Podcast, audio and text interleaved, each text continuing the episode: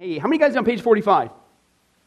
So, guess what? This is a trick question. I think you guys will all get this right. Guess what the name of the chapter is?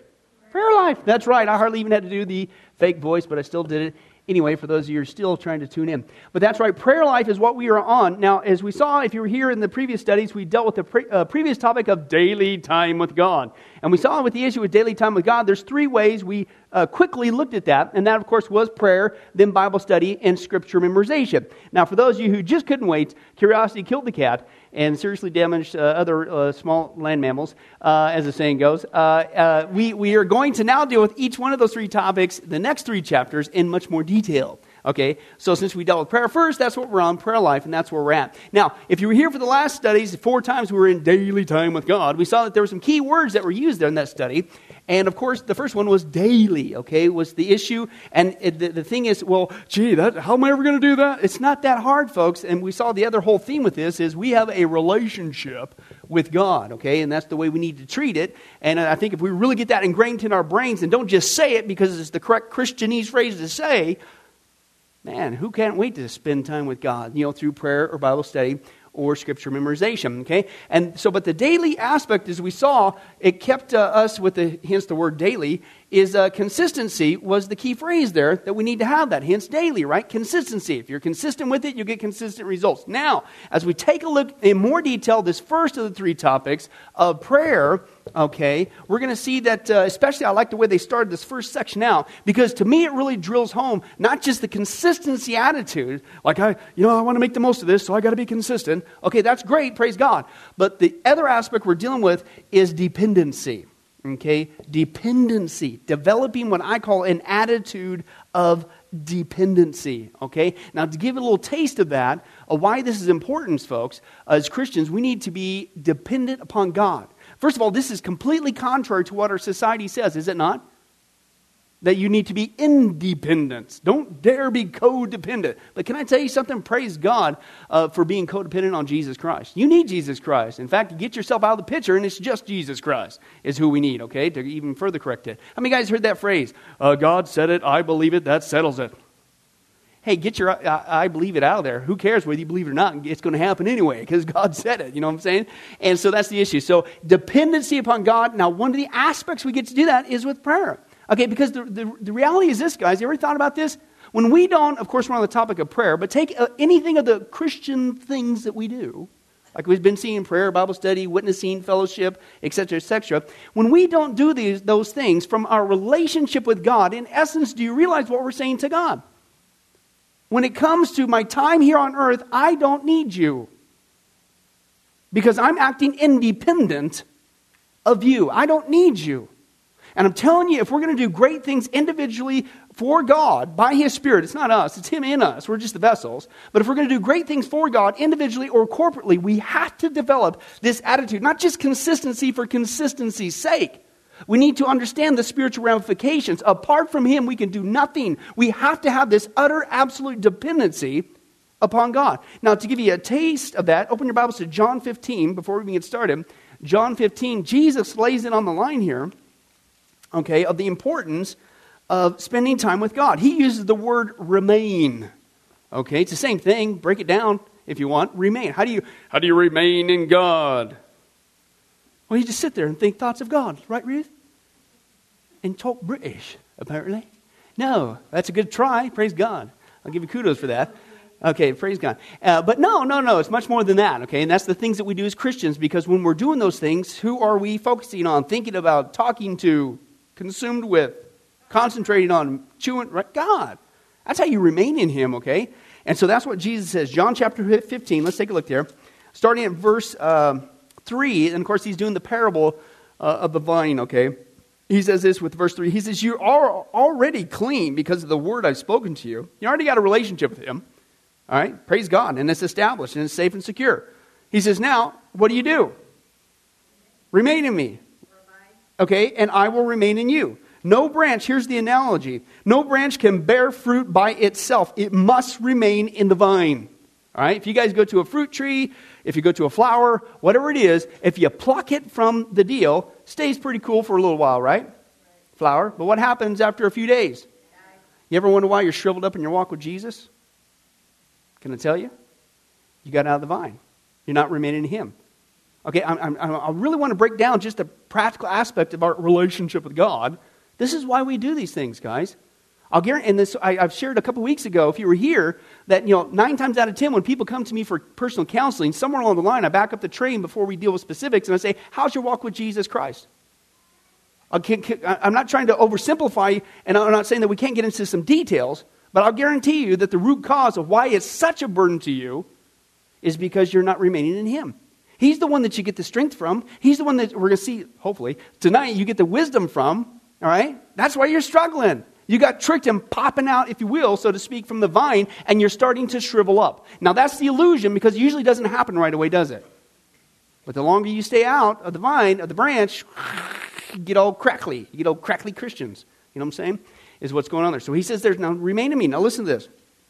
He says, Neither can you bear fruit, okay, unless you remain in me. Okay? I am the vine. Okay? And you are the branches. If a man remains in me and I am him, he will bear. I love this. I remember that we talked about before when you're studying the scripture, if something pops out at you, just stop. Maybe that's the thing that God wants you to chew on that day. One day, this is what happened to me, and it was just simply that one word there, much. Notice Jesus didn't say, if you do this, you're going to bear fruit. What did he say? Much fruit. You ever have dreams for Jesus, hopefully? Oh God, I want to be used of you. I want to do great things for you.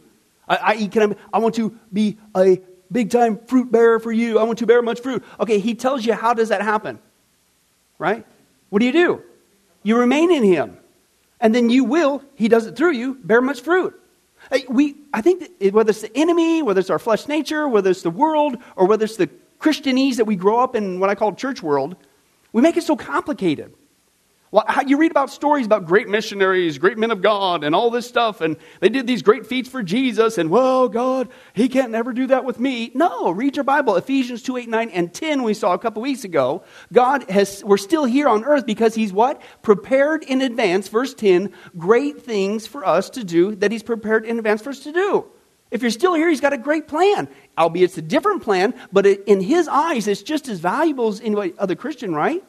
But what is the, what is the catalyst that that much fruit will take place? You got to remain in Him. All right, you get, this is right. And again, I, I to uh, uh, again the point, especially when it comes to prayer. Again, I shared before. Martin Luther, great man of God, used to start the Reformation, got us away from the uh, dark ages spiritually of the Roman Catholic Church. Okay, and the works based system. That's not the gospel. Okay, and he had such a heavy duty schedule. His aide came to him and said, Dr. Luther, you, there's just not enough hours in the day. You, you, you aren't going to make all these uh uh, uh, uh, schedules. And, and his response as it goes was, Well, I guess I better spend an extra hour in prayer. Now, that's a man who was not only used of God, but listen to his attitude. It was an attitude of dependency. I got to spend more time with God because it's busier, not less. Okay, and this is what Jesus said, okay? He said, Apart from me, you can do nothing, okay? That's the flip side of it, okay? So if you remain in Him, you're going to bear much fruit. Apart from Him, you can do nothing. Now, again, this is the topic of our study, okay, is with prayer, because you think, well, what's prayer? What are you doing when you pray? What are you doing? You are abiding or remaining in Jesus, okay? It's one of the many things that we do to do what Jesus said. And when you do that, guys, great things happen. The wisdom's there, the peace is there, the strength is there. And that's the, what we saw the last four times was the key though is to make it consistent. Okay? But it's not just consistency for consistency's sake. It's this attitude of dependency. If I truly want to do something great for Jesus Christ, I have to remain in him. I need him. And the way that I show and not just say that I need him is I am consistent in prayer, in Bible study, and I don't care what my schedule is, that's not going to budge. Because I know from a relational point of view, the moment I start forsaking those things that Christians do in my walk with Jesus, I just send a message to him I don't need you. I can handle this on my own. And again, we wonder why not only we start experiencing troubles and we shrivel up as that vine, that branch that got unplugged, but why God isn't doing great things. Okay, he gives us the answer. It's not really that complicated. Now, said all that just to be a precursor to an attitude of dependency, and that's what this couple is dealing with in this first paragraph. Let's take a look. He said, Not too long ago, my wife and I were experiencing some anxiety from a situation in which we found ourselves. Having recently returned from the mission field, we were experiencing the phenomena of reverse culture shock. You know, what Tony Broad is going to experience in about two weeks when he heads back to New York. and enjoying the snow. Okay, in addition, one of our pets, whom we have grown attached, was seemingly on his deathbed. Okay? Then there was also a financial burden looming on the horizon as we were with great joy expecting our first child. But our insurance with our mission had recently run out and we couldn't afford to renew it. Sounds like Brandy and I when we first went into ministry. Uh, man, was that a whopper? That was a leap of faith. I tell you what, man, she was a. Uh, we were married six years before we had kids, and uh, that's a whole other story. And uh, and then uh, we lived pretty comfortably. As I was going to work in it, uh, she, we both had full time jobs, and I did went to school at night all seven years, and and preparing for ministry, and and uh, we did pretty good, you know, in Sacramento. And then all of a sudden, God called us out and uh, down to one income, a little tiny little one income, and uh, she was seven months pregnant. Man, man, she was popping. Okay. Now uh, I can't I can't push it too hard because uh, she might be watching this video. But anyway, she was rather she was expecting very much. I'll leave it at that. Anyway, so we were brand new parents. You know, you don't know what you're doing. So hurry up, man. She's going down. I'm looking on paper. Man, this ain't to work. I don't know how we're to make it. Okay, God, somehow you're to provide. My wife's out here. We're brand new parents, sweating bullets, and that's how we started in ministry. Okay. And but God, we've never gone hungry. God's always taken care of us. And so here they are. They're going through the same things. Like, ah, all these things are going on, right? And so here it is. What he said, our insurance with our mission had recently run out. We, we, we couldn't afford to renew it, and we wondered where would the money possibly come from? Everything seemed on the verge of overwhelming us that night when we were moved to sit down on our couch and turn on the TV. I'm sorry. What's, what, did you guys get a different book than I got? What's going on? Orson, were you up here scribbling? What's going on? You're pretty tricky. Uh, uh, no, we were on the verge of turning on TV, and hopefully we'd catch an episode of Dr. Phil, who could help us out with our problem. No, I'm sorry. I got, whoa, let me, I need some glasses. Uh, uh, that, that night when we were moved to sit down on our couch together and pour out our hearts in conversation with our Heavenly Father, what are they doing? Praying. Notice the knee jerk reaction when the troubles hit. It wasn't go get some entertainment, wasn't going to do this, wasn't trying to drown it out, drown it out, wasn't trying to deny it. It's developing that attitude of dependency. I need Jesus Christ. Now, as we saw last week, if you're here for the sermon on Sunday, hey, it is, that's the challenge, isn't it? It's not just seeking God in the bad times, it's seeking God at all times. That's an attitude that is dependent. Okay, and so he says that. Now, and, and, and, and here's the benefit. After reminding ourselves of the awesomeness of our God, I don't know, I, I, I got a little theory. I'm still working on it. Maybe you guys uh, could possibly agree. But God, I figured, you know, uh, made the universe and the stars, and He not only made it and just spoke a word. Look that word up the other day, too, by the way. Um, in the Hebrew. I was going through Genesis now, getting my devotions, and, and what popped out this time was the word let. Just, and God said, let. Let there be, day two, let. It was just let. And for some reason, that word let popped out. So I said, man, I got to look it up in the Hebrew.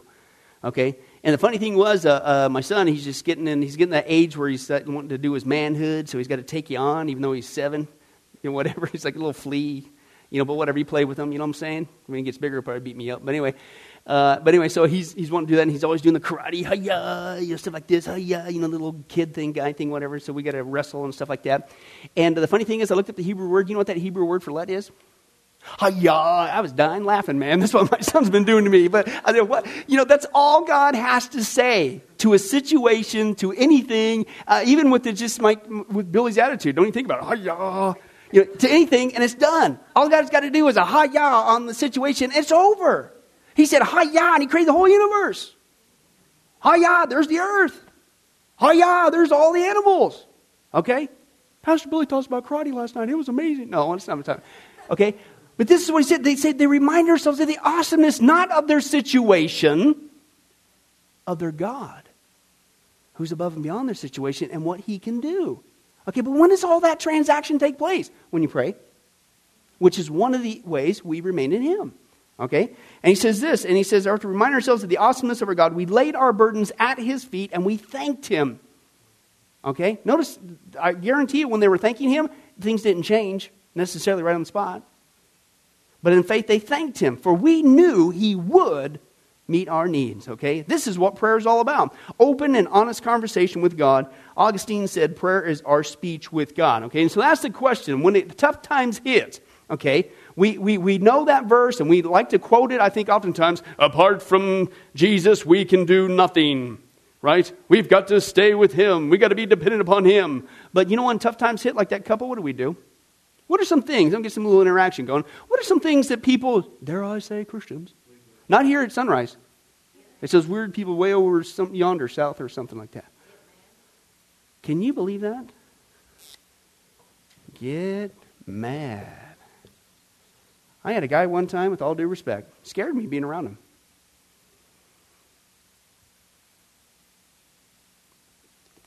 He was responsible for his situation. And he had the audacity to blame it on God. When God, by nature of being God, he could have nuked him on the spot. Right? And then after all God has done for us, we're going to dare raise a fist at him?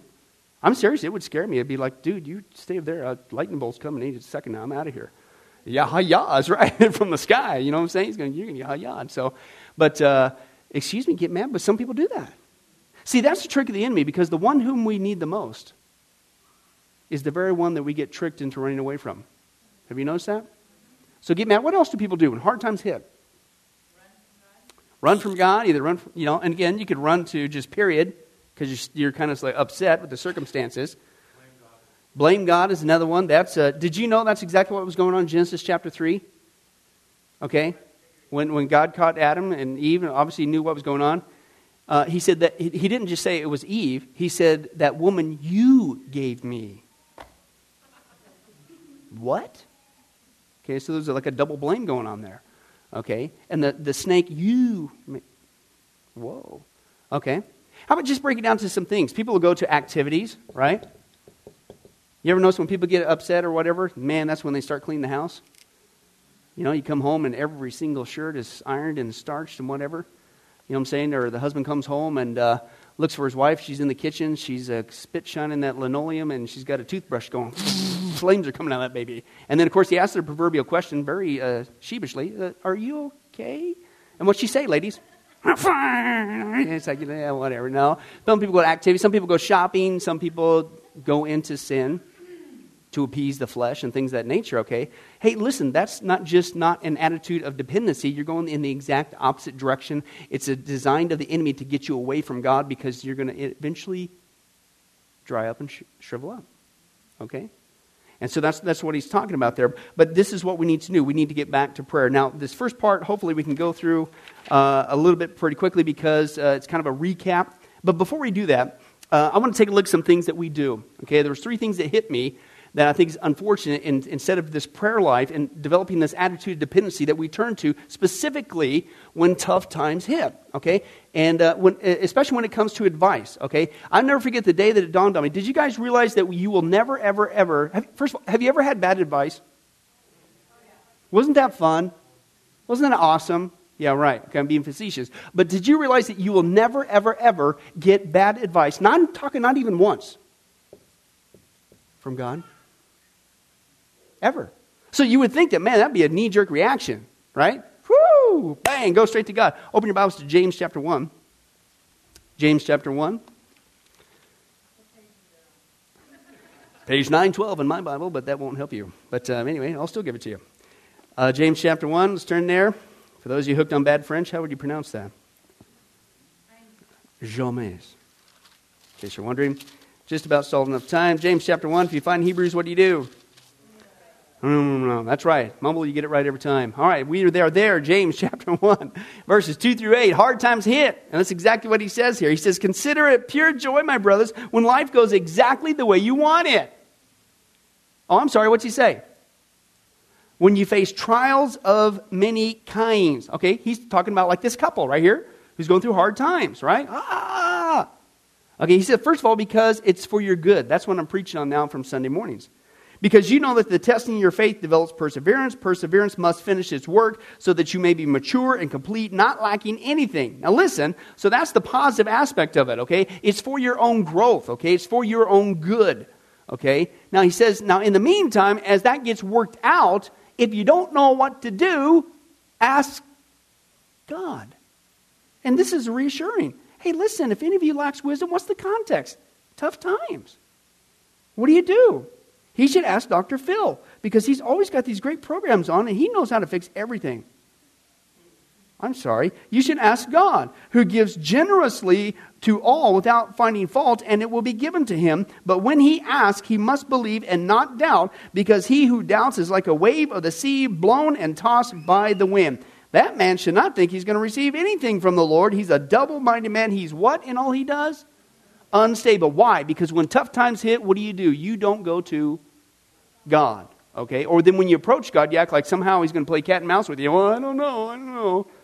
One of the little Christianese phrases that we say all the time, he says, Well, I hope God answered that prayer. Did you know that God answers every single prayer?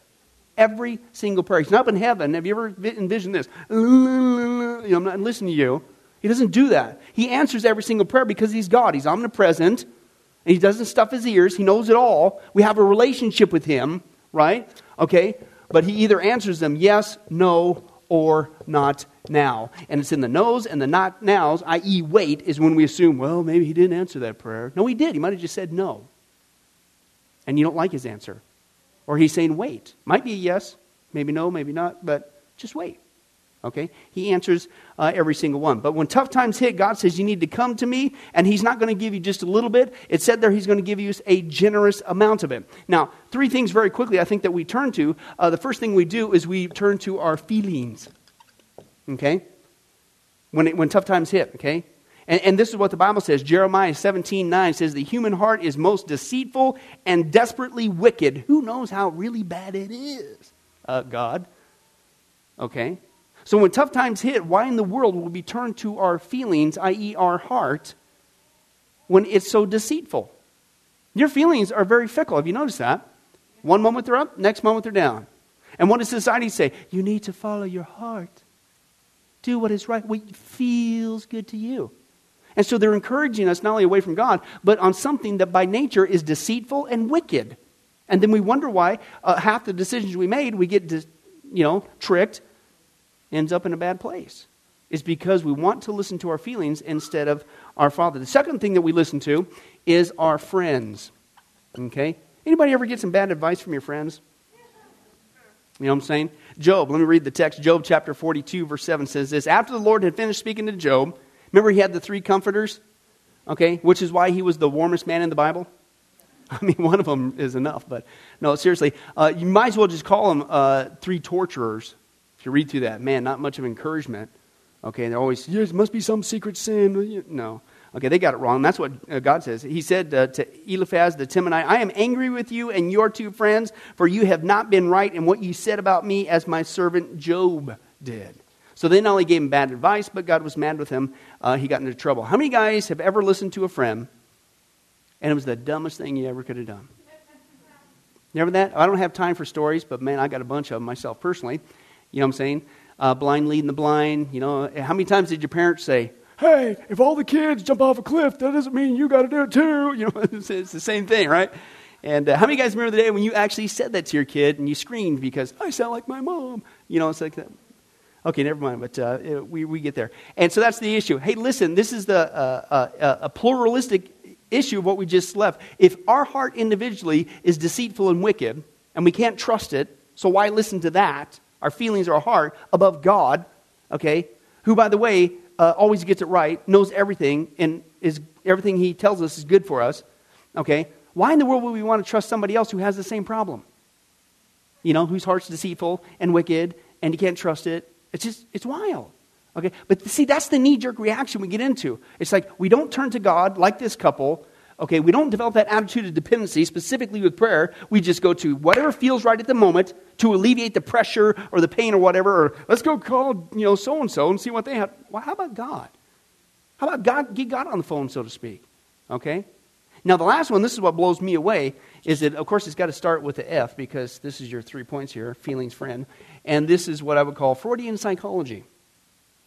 Okay. Let me let me quote to you what the what God says about man's so-called wisdom.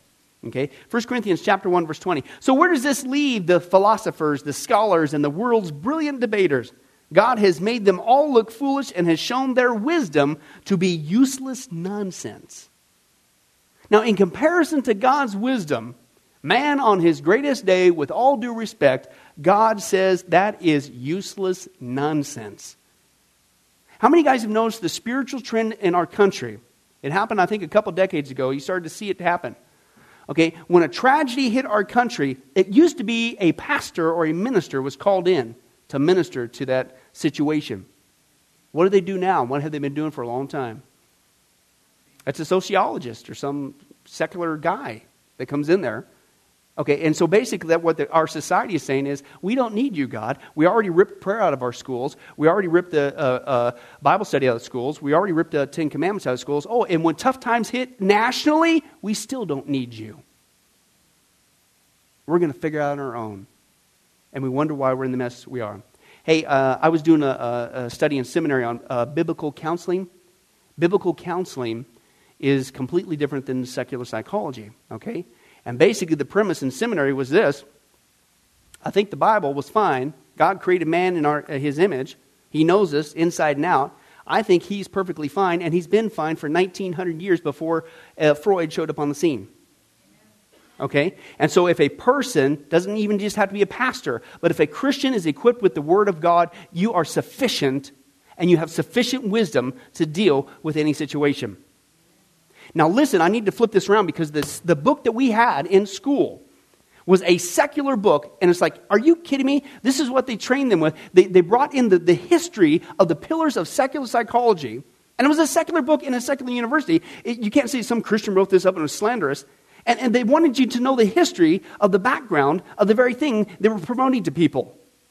And, and that, uh, the instructor, uh, Dr. Couch, that's the book that was chosen to teach us in biblical counseling to show us how obtuse it's gotten. Remember, we don't turn to God, we don't turn to the Bible, even though He's God, He's infallible. He does not and will not and cannot give you bad advice. And we'd rather turn to these people. I'm just going to give you a highlight of some of the behavior. And we're supposed to listen to these people above God. Sigmund Freud was an evolutionist, right? And he believed that man had evolved from lower animals, and the idea of Almighty God was just a myth made up by our forefathers to cope with life. Okay, I'm supposed to listen to him? Uh, Freud was also a believer in the positive health benefits of cocaine and was a user himself for many years and had a severe addiction to nicotine to the tune of smoking an average of 20 cigars a day, which eventually led to his death. And by the way, Freud refused to be psychoanalyzed by his own teachings. Carl Jung wanted to use it. He says, No, and you're not using that on me. You know what they call that in the South? Hypocrite. Excuse me? Abraham Maslow, listen, these are the pillars of man's supposed best wisdom, and we're supposed to listen to them instead of what God has to say. Abraham Maslow said this. He, this is a direct quote, that the motivation for his life's work was his absolute hatred for his mother.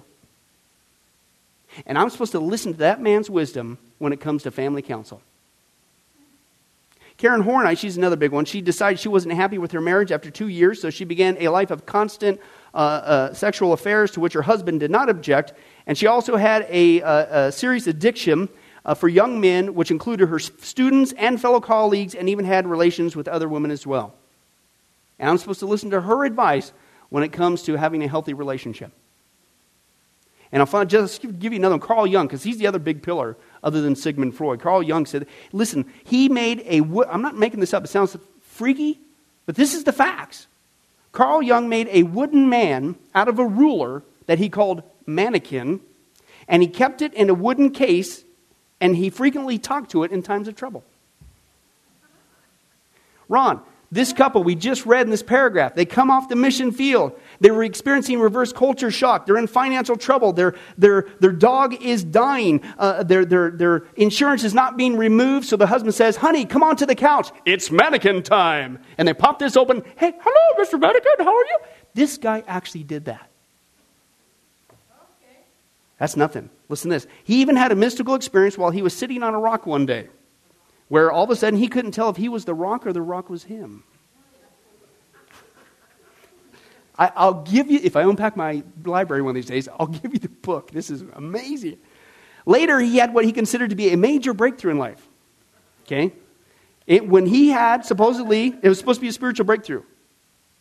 He had a vision, supposedly, of God going to the bathroom on a church sanctuary from the sky. And that was, he detailed a major major spiritual breakthrough in his life. Now, here's where it gets creepy. Most people don't realize he was completely absorbed, Carl Jung, in the occult. He studied their teachings, he attended seances, he listened to mediums, he practiced necromancy, he had daily contact with disembodied spirits, which he himself called archetypes. And much of what he wrote and what people are following today was inspired by such entities. One of them he called Philemon. Okay, now listen, this is a direct quote from Carl Jung, his own words. He said, Philemon and other figures of my fantasies brought home to me the crucial insight that there are things in the psyche which I do not produce, but which produce themselves and have their own life.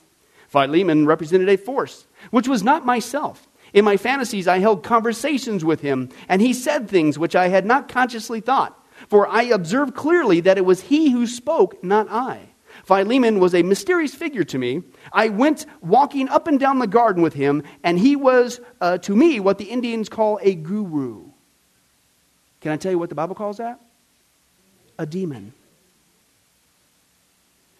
And yet we would rather turn to these guys instead of turning to God. Man.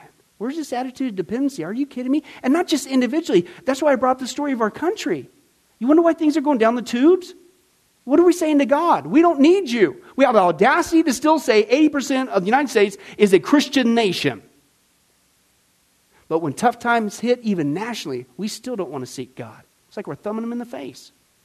And then we, we have the audacity to follow these people who, some of them, by their own admission, got their teachings from demonic entities. And again, with all due respect, folks, when you take a look at their background in their life, sounds to me like some of those guys had some psychological problems. and we're supposed to listen to them? We have to get this knee jerk reaction. And it's so infiltrated the church. Okay? I, have had people say that, uh, in, uh, that me as a pastor or Pastor Jim, that we are not qualified to meet people's needs. Thank you. That's my response. Uh, excuse me? Yes, we are. And so, as any Christian, you don't have to just be a pastor. You are qualified to meet any need if you know the Scripture. And that's the other aspect of why the enemy doesn't want you in the Scripture. Okay? And developing that dependency. Yes, you are. Any Christian is qualified to deal with any situation if you know the Word of God. God is our source of wisdom. But have you seen what our culture does? If they can't say, well, forget it, forget God, we do a knee jerk reaction and do whatever feels right or alleviates the situation. Or we go to our friends, okay, and that's another source of bad advice. Or we go to this secular stuff, which is inspired, some of it, by demons. It's like, what? And we wonder why things get so tough and so hard and so heavy. Prayer is not a spare tire in the trunk. You ever think about that? Listen to what God says when we do this kind of behavior. Because what we're doing, instead of being dependent, we are forsaking. We're turning our backs on him. I don't need you. Now listen to what God says. Israel did this all the time. Listen to what the prophet Jeremiah said, chapter 2, verse 12 through 13. Be appalled at this. O heavens, and shudder with great horror, declares the Lord. My people have committed two sins. They have forsaken me, the spring of living water, and have dug their own cisterns, broken cisterns that cannot hold water. How our behavior must grieve God. And then we act like it's so lackadaisical, like, oh, I, yeah, I know I don't pray like I should. I don't read the Bible. Don't you understand the message we are sending to God? Thank you, Jesus, for saving me. Man, I'm so glad I'm not going to hell. This is awesome. Woohoo! I'll take it from here. Be appalled at this. Oh, heavens. I mean, this is a privilege.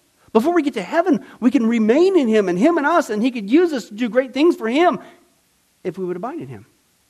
And we walk around like crispy critters, old dried up, crusty Christians because we got tricked by this wicked world system into doing anything and everything but remaining in Jesus Christ. Daniel chose to spend the night in the lion's den rather than to go one day without prayer. That's an attitude of dependency. One analogy goes like this. There was a guy who was, uh, anybody ever chop wood? You ever do that? Man, we had to do that growing up. Okay. And uh, chop wood, okay? And uh, there was a guy who was uh, sweating big time, man. He was working overtime, uh, chopping wood, okay, and he wasn't doing too well. And uh, a guy was walking on by and he urged him to, hey, dude, why don't you just stop for a moment, take a break, take some time, and sharpen your axe? Might go a little bit quicker. And the guy's response was this hey, listen, it's tough enough now getting this job done without wasting time to grind the axe. Now, as you men who chuckled, ladies, uh, unless you were wood choppers, you understand how goofy that guy's attitude was, right? He's like, dude, no, you don't get it. You would save so much time if you just take the time, sharpen the axe, and it would go and cut through like butter. Okay? Now, can I tell you something? That's the same thing when it comes to prayer.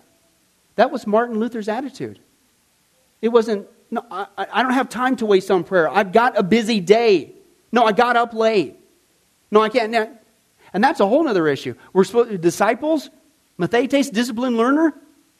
Have you even gotten to the point where we're not just disciplined on prayer and Bible study and stuff like that, but have, have you ever have you learned how to maximize your church services? Can I tell you how not to do it first? Okay? The last thing you want to do on a uh, prior to a Sunday morning is Saturday night is stay up until three in the morning. Okay? Because you're going to be tired as all get out and you're going to run late, okay, and because you're running late, especially if you had kids, that means nobody's ready, okay, and then you're going to fly here, and most likely you're having some serious, intense moments of fellowship on the way here, right? Okay, and then on the way here, uh, you're cranking up heavy metal tunes, and you get in the parking lot, and you come in here, and then you sit there during the whole time, and you walk out of here going, man, I didn't get nothing. Because you weren't disciplined enough to maximize the opportunity. Okay? It's re- all you did everything against it to maximize the opportunity, okay? And, and it's the same thing with this guy with the chopping wood. We have to sharpen the axe.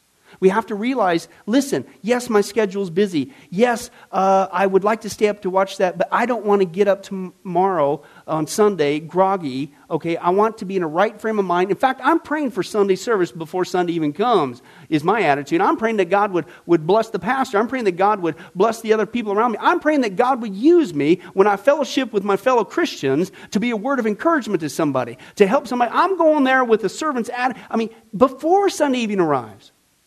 That's this mentality of, of sharpening the axe. I have to do that first if I'm going to maximize what I'm into, but unfortunately, what do we do? It's, it's the last thing on our list. And we wonder why it takes so much time to work through situations. We wonder why it takes so much time to get that wisdom that we need from God. We wonder why it takes so time to work through situations with people because we got tricked into thinking, no, I'll just keep plunking away like this. No, you need to take time, get in your prayer closet, develop some discipline, get back to praying to God, get back to Bible study, sharpen your axe. And man, I'm, you'll still have problems. You're still going to chop wood. It's a whole lot easier. Okay? Is what's going on. So it is with prayer. This is what the enemy wants us to miss. Now, um, I, I want to close with this kind of little cool thing, and, and uh, at least we made it through one paragraph. Praise God, Ron, you're a prayer warrior and uh, we made it that far. But uh, on this prayer life issue, one aspect I like this, and, and we're going to get into, Lord willing, great detail on uh, aspects of prayer. We're going to need to be careful about it being uh, something that's rote and formulistic, you know what I'm saying? But he's going to bring out some elements to consider while you're doing that. And one thing that I liked about him, and this is what I personally do, is to remind myself of who God is. So it kind of, for me personally, first of all, I thank and praise, thank you, Jesus, for saving my soul. Talked about that before, but man, if you don't say that at least once a day, something's wrong. Thank you, Jesus, for saving my soul. I even get specific. Thank you, Jesus, for saving my soul from hell. Thank you, Jesus, for saving my soul from hell from what my sins rightly deserve. Hey, you start, you start smiling, man. You're just getting started, right? The other thing I like to do is remind myself of who God is. Okay? Because sometimes I think we approach God in prayer as if, well, I hope he can handle this one. Excuse me? He made the universe, he did the hiya. Okay? And then the Bible says in Colossians, he upholds it and sustains it. I'll have to look up the Greek word on that one. You know what I'm saying? And, uh, excuse me, and he can't handle our problems? We'll close with this, and it's a, it's a classic saying about uh, Jesus, that's my king. And he brings up some attributes. He says this The Bible says, My king is a seven way king. He's the king of the Jews. He's the king of Israel. He's the king of righteousness. He's the king of the ages. He's the king of heaven. He's the king of glory. He's the king of kings and the Lord of lords. He's my king. Do you know him? Uh, my king is a sovereign king. He's enduringly strong. He's entirely sincere. He's eternally steadfast. He's immortally graceful. He's imperial powerful. He's impartially uh, merciful. Do you know him? He's the greatest phenomenon that's ever crossed the horizon of this world. He's God's son. He's the sinner savior. He's the centerpiece of civilization. He's unique. He's unparalleled and he's unprecedented. He's the loftiest idea in literature. He's the highest personality in philosophy. He's the supreme problem in higher criticism. He's the fundamental doctrine of true theology. He's the miracle of the age. He is, yes, he is the superlative of everything good that you choose to call him. He's the only one who qualified to be the all sufficient savior. Do you know him? He supplies strength for the weak. He's available for the tempted and the tried. He sympathizes. He saves. He strengthens. He sustains. He guards. He guides. He heals the sick. He cleanses the lepers. He forgives sinners. He discharges debtors. He delivers the captives. He defends the feeble. He blesses the young. He serves the unfortunate. He regards the aged. He rewards the diligent. He beautifies the meek. Do you know him? My king is the key to knowledge, the wellspring of wisdom, the doorway of deliverance, the pathway of peace, the road to righteousness, the highway to holiness, and the gateway to glory. His office is manifold, his promise is sure, his light is matchless, his goodness is limitless, his mercy is everlasting, his reign is righteous, his yoke is easy, and his burden is light. I wish I could describe him for you, but he's indescribable. He's incomprehensible, he's invincible, and he's irresistible. You can't get him out of your mind, you can't get him off your hands, you can't outlive him, and you can't live without him. Death death couldn't handle him and the grave couldn't hold him. That's my king. That's my king. That's my king. He's got the kingdom and the power and the glory forever and ever and ever and ever. Do you know him? When you remind yourself of that, as this couple did, man, that's some serious problems. All in one shot. Dependency. We got to pray. Shut that TV off. Hang up the phone, even if it is Dr. Phil. Lock the doors. Let's remind ourselves what they say of how awesome our God is. Lay our burdens at His feet. Do you know Him? Smile, move forward. I really believe that's why when hard times hit, it hits us so hard. Because we act like we don't know Him and dare I say, with our behavior, we act like we don't want to know Him. And we need to get back on track of not just that consistency, yeah, I got to do it every day, but we need to realize the utter, absolute importance of it. We've got to develop this daily dependency. Apart from Him, I could do nothing. You want to make matters worse? Become that dry, crusty twig. Or stay in the vine. Hey, bear much fruit. Which would you rather have? Let's pray. Well, hi, this is Billy Crone of Get Life Ministries, and I hope you were blessed with this study. But in closing, let me ask you one final question. If you were to die today, are you sure that you go to heaven and not hell? Before you answer that, let me share a couple things that the Bible says. Did you know that the Bible says that God is holy and that we are not? And the wages of our sin or unholiness is death? In other words, we deserve to die and go straight to hell and be separated from God for all eternity. This is the great cosmic dilemma. God, who is holy and we are not, how can we have a relationship with Him? The two will never mix.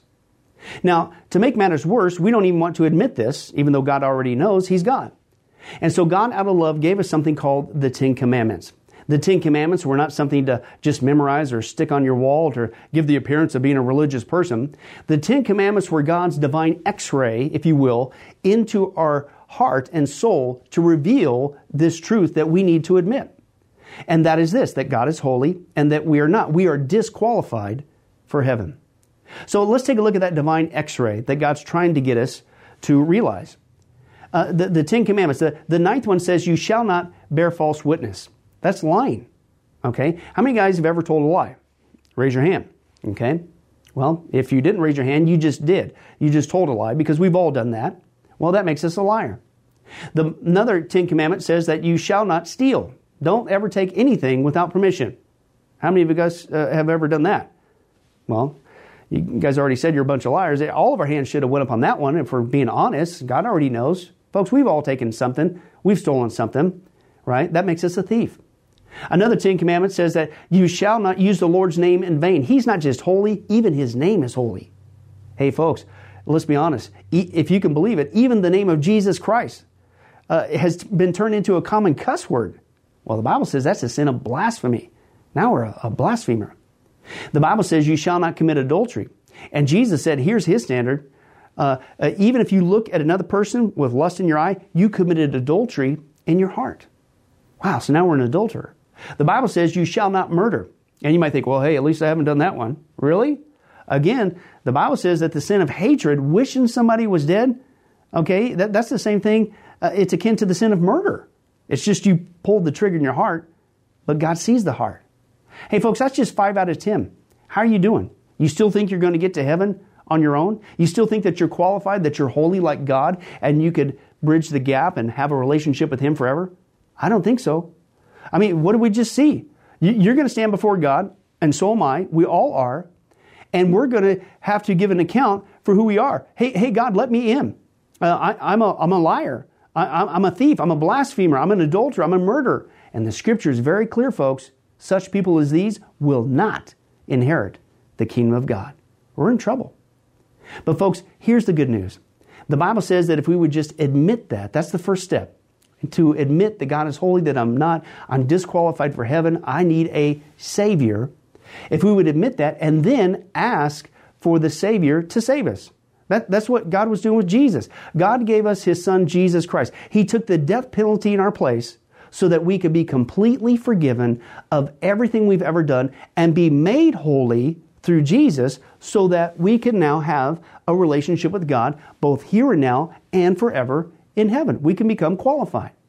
You, the, the word that the Bible uses is a word called pardon. That God is willing to pardon us of all of our sins and crimes that we've committed against Him and disqualified us, that disqualified us for heaven. Right? Uh, and we've actually seen this work in real life. Uh, for instance, uh, there's been people who have committed crimes, gone to court, the gavel's been passed. The judge has said, hey, listen, we all know you're guilty. Uh, you even admit you're guilty. And uh, for your crimes, you're going to not just jail, you're going to uh, await in jail to go to the death penalty. And did you know that there actually is a way that somebody could get off of death row? It's called a pardon. The one in the authority, the governor, can grant what's called a pardon for that person's crimes, and they literally can go free. Not because of something they did, because the deeds are already done, you can't undo it. Not because of they tried to clean up their act while they were stuck in the jail cell, because that doesn't change anything. But simply out of mercy, the person who has the authority can give them a pardon and they can go free. And did you know it's actually on historical record that there have been people who have been granted a pardon from the death penalty and they've refused to take it? And so, even though the offer was there to be set free, they themselves still had to go to the death penalty. Folks, in a nutshell, that's what God's doing every single day with all of us this side of heaven. While you still have breath, you still have an opportunity to receive God's pardon. He's willing to forgive you of all your sins if you would just receive His pardon through Jesus Christ. Again, that's what He was doing on the cross. The cross was the death penalty of the day. But since we weren't there and since we can't earn it, it's a gift from God, you have to receive that by faith. Reach out even today from your own spiritual jail cell, if you will, and say yes to Jesus and God's pardon so that you can be set free and go to heaven. The Bible says that if you will confess Jesus as Lord and believe in your heart that God raised him from the grave, you will be saved. Hey, folks, if that's you, don't delay. You may not even have tomorrow. Today could be your last day. Please accept Jesus Christ as your Lord and Savior.